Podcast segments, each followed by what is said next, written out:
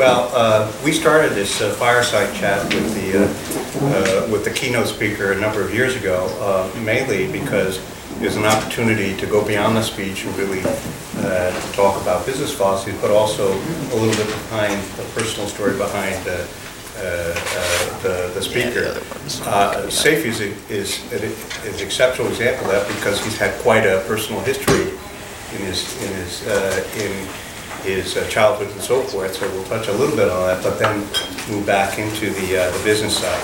So before we talk about the uh, uh, business career and what you did at Rockwood and now at Air Products, I- I'd love to talk a little bit about your personal history, which I learned because we've been friends for a long time. You know, as everyone knows, you were originally from Iran, uh, and uh, you were born in the town of uh, Mashhad. Uh, Maybe you could tell us a little bit about your early childhood uh, and, and also uh, your family and your education. I understand you, you went to a special school that was funded by uh, one of the international oil companies uh, operating in Iran. Maybe you could share a little bit about, you know, your, your, your early childhood. Sure, I'd be delighted to do that. Uh, I was, uh, as you said, I was born in Iran, in the northeastern part of the country. Uh, my father was a university professor, and uh, we were four brothers. I was the oldest one. Uh, I went to elementary school there and uh, high school until grade 10. Then uh, at that time, I was about 14 years old. Uh, the oil companies, this is 1950s. The oil companies that were operating or managing the oil in Iran were a combination of eh, Standard Oil of New Jersey and BP and Royal Dutch Shell and all that. And they were under a lot of pressure from the government to have indigenous Iranians in the oil company management. Obviously, they told the government, well, we can't just catch people from the street and make them managers. We need to educate these people. so they set up a special school uh, right at the refinery in Iran, which was at that time the largest refinery in the world, in Abadan, 400,000 barrels a day. And they would take people when they are about 14 years old in a school which was eight years. So it was equivalent of four years of additional high school and four years of college. But they would select 30 people a year, and we all lived in a dorm, so 30 times 8 was 250 people. And uh, the school was all in English from day one.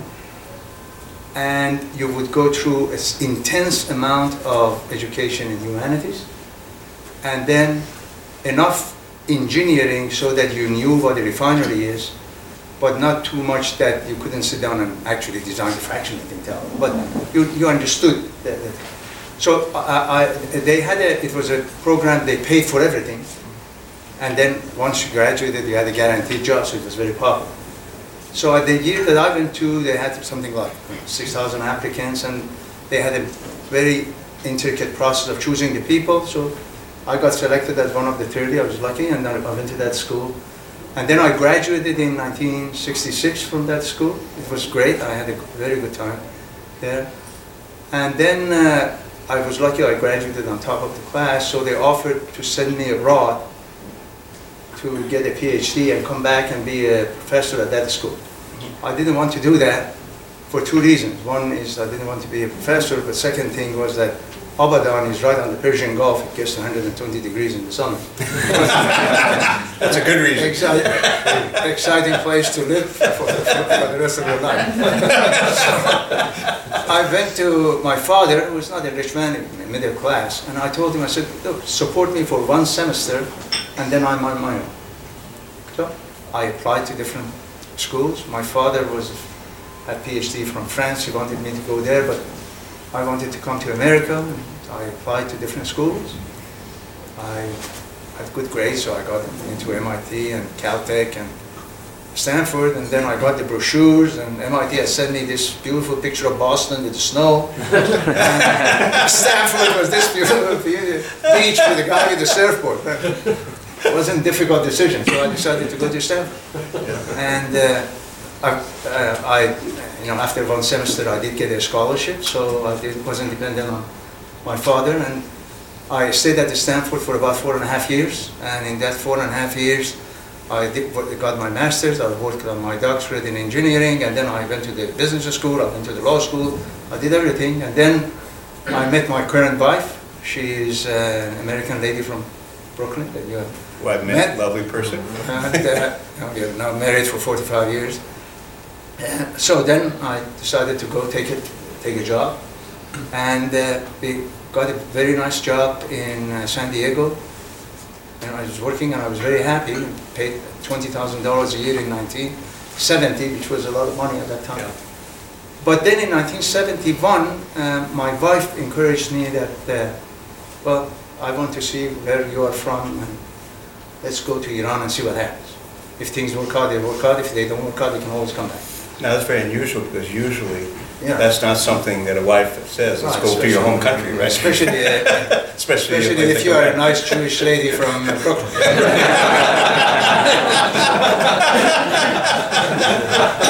I I managed to marry an unusual person. She's the best thing which has ever happened to my life. By the way, we, we do have at least two things in common, right? One is, I was supposed to get MIT, but didn't, and you didn't, get MIT, which my parents never forgave me for going to MIT, going to Yale instead of MIT. And the other is, your wife and my wife come from very similar backgrounds, as you know, so, so we have at least, maybe those are the only two things in common. We have something in common. That's great. But anyway, so we did go back, and then uh, for three years I did end up uh, teaching at the university, teaching heat transfer, fluid mechanics, and all of those kind of good things. But then in 1973, as you know, oil prices went through the roof, and uh, huge amount of income coming into the country. And the Shah was very interested in industrializing the country, and that was the right thing to do. And for him, industrialization meant steel. No, we need to have a steel company. So he took the president of the university, made him the chairman of the steel company, and he liked me, so I was the number two employee of the steel company. And the first day I went to his office, I said, the irony of this is that between the two of us, we don't know the difference between a pellet and a billet, and given the job of running a steel company. But we grew the company from the two of us uh, to about 300,000 people by 1979. And we started building these big plants, and I had the, I ended up, uh, because my boss became the minister, and I ended up at age 35 running this company, which is probably the biggest job I'll ever have. Because we were talking about a huge amount of money. Uh, it was the biggest industry after the oil company did. So uh, life was great. I, we, we had uh, got uh, people from 100 different countries building these giant plants, and uh, I was having a lot of fun doing that. But then the world changed, as you know, and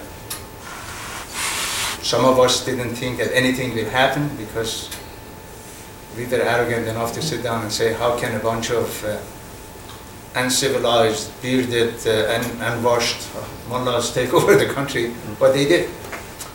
But once they did, that wasn't the place for me. I had a very difficult time getting out of there because I actually had to escape because Now, your, your, your wife and child were already out, but then you, Yeah, you that were was the only, right? the only part Yeah. that I was lucky, because if they were not, we would have Yeah. all been killed, Yeah, because I couldn't have escaped. yeah. But I had to literally walk out of there on foot. It was about, took me about six months to do that. Hmm. They don't like people like us. I mean, they have killed about two million people. Anybody who has more than high school education is not good enough. They, and they don't believe in putting people in jail. They say, oh, you're against us, you're against God. If you're against God, you should be, you should die. It's very simple process. But uh, so I, I, but unfortunately, I was lucky, very lucky, because if you count hundred of my friends, probably I was two out of the hundred who survived. But uh, then I, I got myself to Europe. I, my wife hadn't heard from me for about six months. But she came and we went to the American embassy. They were very nice. They knew who I was. I got a visa, came to the US and started from scratch with uh, borrowing a thousand dollars from my father-in-law to buy pots and pans and start a life. And uh, but it worked out.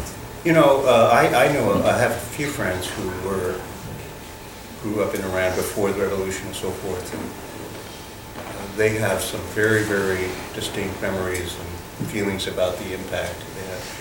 Are there any some things that you can think of, you know, from that experience and grow up in Iran? And Iran was a very different country before the revolution, which is a that's a very sad part of the story, right? Which was, it was a, you know, so vital. Any comments about the influence that your upbringing in Iran has on sort of you today and your career? Yes, I, mean, I think the event in Iran, my upbringing, I was very lucky. I was, I had a very happy childhood, maybe a very stable family and all that kind of stuff. But my experience with what happened in Iran, the most important thing is that situations are not as stable as you think. And that applies to companies too. Sometimes you say, how can a company which has been around for, how can GM go bankrupt? They can. Yeah. And it can happen just like that. And everybody was sitting in Iran, me included, saying, my God, here we have the imperial government, military, F-16s, F-15s, how can this thing fall apart in two months? But it did. So you always have to keep your eyes on the ball about how stable the organization is and never under, underestimate that. That's one thing. The second thing is that it, my experience, it gives you a little bit of, uh, you become fearless. Because I was, everybody I've worked for said, don't threaten about firing me because nothing can be worse than what I went through, so I'm worried about that. It gives you a little bit more self-confidence to be able to, to deal with situations. You know, my father, when I was growing up, he went through a lot of dramatic changes like you. I won't go into detail, but, and survived them, but he, when I asked him, what's the most important advice you give, and I expected he would say, well, you know, good, good education and so forth. He said, the fact of the matter is, the world changes, and changes dramatically, and, uh, and he explained that, you know, a number of massive changes happened in his life. So he said, you should assume that there'll be big disruptions in your life. If you're lucky, it won't happen, but it is likely to happen. And so you should manage your life so that you can survive those changes and marry a woman who, in fact, who uh, will make it through the changes with you. And it sounds like that. That's always good advice. Yeah. It's always a matter of luck, Yeah. sometimes you get lucky. Now, you know, there's one part that you skipped in your career before you came back, and that was, which I did some homework here, and that is that uh, when you came out of school, you actually worked on the development of a steam-powered automobile, working from, for William Lear, right? Uh, Who was really the guy who uh, developed Lear jets. So, you know, you've left out in a very important part of your career, I didn't right? want to be, I didn't want to take, uh, to be, uh, uh, you know, take too much time, but now that you brought it up. No, I, I, I'm, I'm at Stanford, I've gotten married, now you want to kind of have a life. So I apply for jobs, and here is this guy, Lindy, who had just sold his airplane company to Gates Rubber. It ended up with millions of dollars. And he offered me twice what everybody else offers. So I go work, but I go for an interview, and then I'm here at this time, I'm about 25 years old. I love planes. and this guy has three, I mean, he has his own Learjet, and he puts me in the co-pilot seat and goes for a ride. I was going to take the job. I And he didn't even tell you what the salary was yet at that point, right? mean, so I, I had a great time working for him. But what he was determined to do, which was he, his idea was that uh, internal combustion engine creates a lot of pollution because the combustion in the piston is not complete. Yeah. So you get a lot of NOx. But if you have a, a steam-driven automobile, in the boiler, you have complete combustion, so Right. our CO2 comes out. Therefore, why don't we go and make a steam-powered automobile? So we tried to uh, make that happen. We designed the engine, I designed the, the boiler, I have a patent on that. Uh, so we could fit everything. He wanted to fit everything into a race car that was in Indianapolis. So we kept saying, look, we can design the boiler, we can design the engine to do 700 horsepower and fit it in a race car. But for God's sake, there is no way you can have a radiator that would condense this amount of steam. So we kept talking to him about, let's make a bus. Because the bus has a lot room, but he didn't want to have anything. A lot less sexy, right? So after a while, I got frustrated with that. I went and took the job in San Diego. Now, back to your regular career. So when you uh, came back, you started at BOC, right? Which in fact, so not everyone knows that in fact you had a long career in. Yeah, about in 20 years industry, with 20 BOC. years in. Yes. Uh, How about that transition? Because now, now, you know, you had been working steam engine, but then it's steel, right? And now, how did that happen? Well, that experience was actually quite interesting because I wanted to get a job in the United States which was very low visibility because they- these crazies, you never knew, you, know, you get a high visibility job, they come and kill you here. So I, I was very interested to have a low visibility job at the time. So I ended up getting this job with BOC, with their division, which was located in a place that Scott is very familiar with, which is in the middle of nowhere, called St. Mary's, Pennsylvania. It's a town of 700 people. So I go from uh, being the job that I had, you know, so getting a project engineer job and bring my family to this town of 700 people. It's quite a culture change, quite Yeah. honest. But uh, we had a good time, very good people, and uh, we were very welcome, and it was uh, very, very nice, and my son had a great time, and uh, we really enjoyed ourselves. It wasn't much of a difficult thing. But then, you know, I went through the ranks pretty soon, and then moved to Pittsburgh, and then back to New York. Now, the next big change was you are becoming the CEO of Rockwood, right?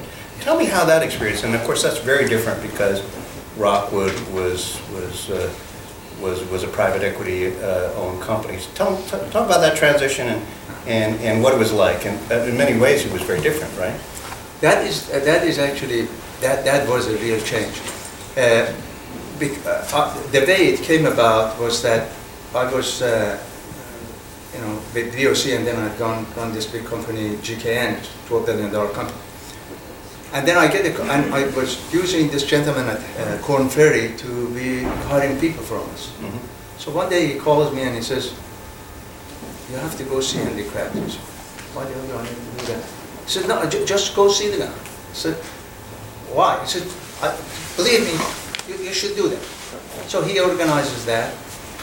And then I went, talked to him, and I was very impressed with the way they were thinking about creating value, which is in the lines what I was talking about. So that was it. I didn't hear anything, but then two months later, they said that, well, you might have a job. Mhm. It took me literally nine months to decide because at the time, the company that they were proposing for me to run was $750 million a year of sale. And I was CEO of a $12 billion company. So you know, it's kind of, the scale is very different. Mhm. Uh, So it took me nine months to go through the process because I wanted to meet everybody at the firm, which they were very welcoming, and I wanted to really understand how it.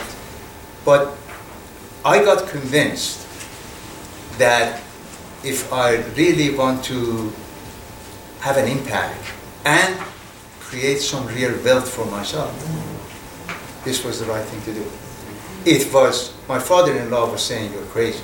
And I was him, look, it is a high-risk deal because you're taking a big, here you have a very comfortable job and all of that. You take a big risk, but the reward is big. And, uh, and the person who encouraged me the most was my wife. He says, you can't do it, go do it. And so I took the job, and uh, it was a different experience. I had a lot of time to run the company because I didn't have to spend half of my time like I do right now, Mhm. going and meeting investors and making Mhm. presentations and all that. So you had a lot of time to actually run the company.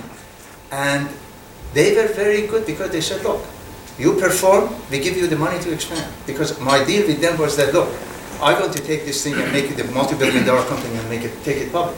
I said, you perform, we back you up. And they did. And the other thing that I asked was that I said, look, don't change people on me. I mean, you have four people on my board, don't change them because I don't want to re-explain the strategy. And believe, from the day I started until the day we finished, the same four people from KKR were on my board, which was very, very helpful. But then we took the company from 750, made it into a $5 billion company, and I was very happy to write Henry a note saying that the EBITDA of the company is now more than the sales from the day we started. But it, it, it was, but it was a different experience, but it taught me a lot, quite a bit. It taught me about the fact of what matters, that for, uh, that substance is what matters, not form. If you have board meetings, the board meeting, if it can be done in five minutes, it's done in five minutes. You don't have to have a three-day board meeting. But, uh, Talk about what matters, decisions are made quickly, go do it. And everything is online. I really enjoyed that, and uh, quite honestly, I- sometimes I miss it. But uh, what I'm trying to do is I'm trying to do Air Products, run it that way. You know, it's interesting because you started out and Rockwood was a private company for a long time, and then there was this decision, right? Because private equity firms, you know, they don't, they they don't, they, they need liquidity, they, they, you know, they don't keep it forever. And tell us about the choice to go public uh, rather than sell, and in fact, eventually, you know, KKR was able to sell their shares over time as a public company. Maybe explain why the decision was made to go public, which, by the way, very few chemical companies can go public, so, so it's not a given, it's not a biotech company, right? But uh, you're very right, Uh, that was a very important decision, because by 2005, we had grown the company to about three and a half billion. For the, it was a very good company, very profitable company, you could sell it. But my point was that, look, there is more value to be created. Mm. But I did understand the desire of the private equity that at some time they have to cash in. Yeah. But the deal that we made, which I, I really appreciate, was that we take the company public, but the money that we raise, don't take it out, let me delever. Mhm. Because we were operating at seven times leverage as a private company, which is nothing wrong with that, I mean, I- uh, but, but when you become public, if you were seven times leverage, nobody would buy our stock. But th- they took the, we took the money from the IPO and paid down debt. And that gave us room to, to continue to grow the company. And then after about five years, in 2010, then KKR decided to sell their shares. They sold their shares at $40. I told them that, well, you know, you're leaving some money on the table, but that's the decision. And then obviously, then four years later, they sold the company for $85. Yeah, yeah, yeah. But they still did well. I know, I, I No, talked this to is Todd and public those guys, and they, they still feel they did well. No, thi- this is a uh, public information. Their cost base in our company was fourteen dollars a share. So when they sold it at forty, they made It was us fine, fine. Exactly. Uh, Next to last question, so now, you know, Rockwood, uh, you know, was, was, you know, was sold, engineered, uh, all all that and so forth. Uh, Now you're on the board of, you know, Air Products, there's the shareholder activists and so forth. How'd you end up then becoming the CEO? Tell that story. Well, that story is actually very interesting because I had, and I had no idea who Bill Ackman is and I hadn't heard from him at all.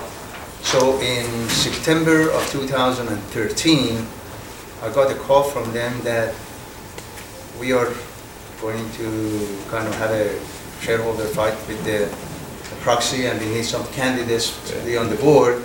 We would like to propose you as one of them. I said, sorry, I, I don't do that. I, I don't want to be part of a fight with a company and so on. I'm not interested. But then a month later, I got a call and said, no, we want to settle with the company. And they have agreed to put uh, two people that we would recommend on the board. With, I said, that's a different story. But I will do it if the board asks. And then the board of Air Products asked me to join, so I said. I joined the board and then I was part of the selection committee to find the best CEO and I managed to do it.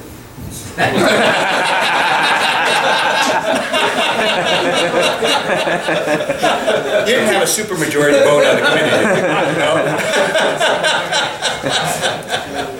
W- Well, it's been a happy story for everyone uh, since, and... No, uh, I, I'm delighted to be, to be where I am, and uh, a great group of people, a great company, and we have a, a great future. And it's a good experiment to see how you can take a traditional public company and try to run it as if you're running a private Yeah.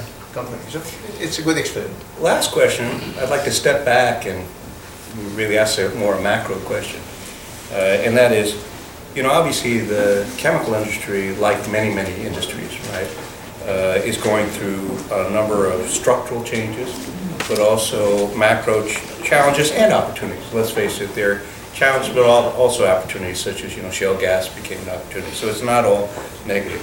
Uh, You know, what do you think the, you know, what would you cite as the key kinds of macro and structural changes that you think CEOs in the industry, public or private, right, uh, should be focused on? And, and, and, and what do you think the CEO should do to either take advantage of opportunities or defend against some of these threats? Uh, You know, the question that you're asking me is very relevant. Scott was with me, we had a meeting with some of our investors and we got into this, uh, this very question. I believe very strongly that the key thing that the CEOs need to do right now is to achieve absolute operational excellence in the company. Because if you are running the company with the minimum amount of cost and reducing your costs, restructuring the company, and you have a business which is running perfectly, then you can survive in the worst of circumstances.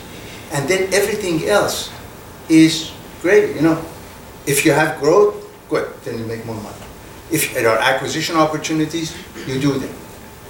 But if you don't have a company that structurally is not run very well, people are committed, people, then you can't do anything else. So right now, all of us, I think, there is no growth, there will not be growth for a, lo- for a while.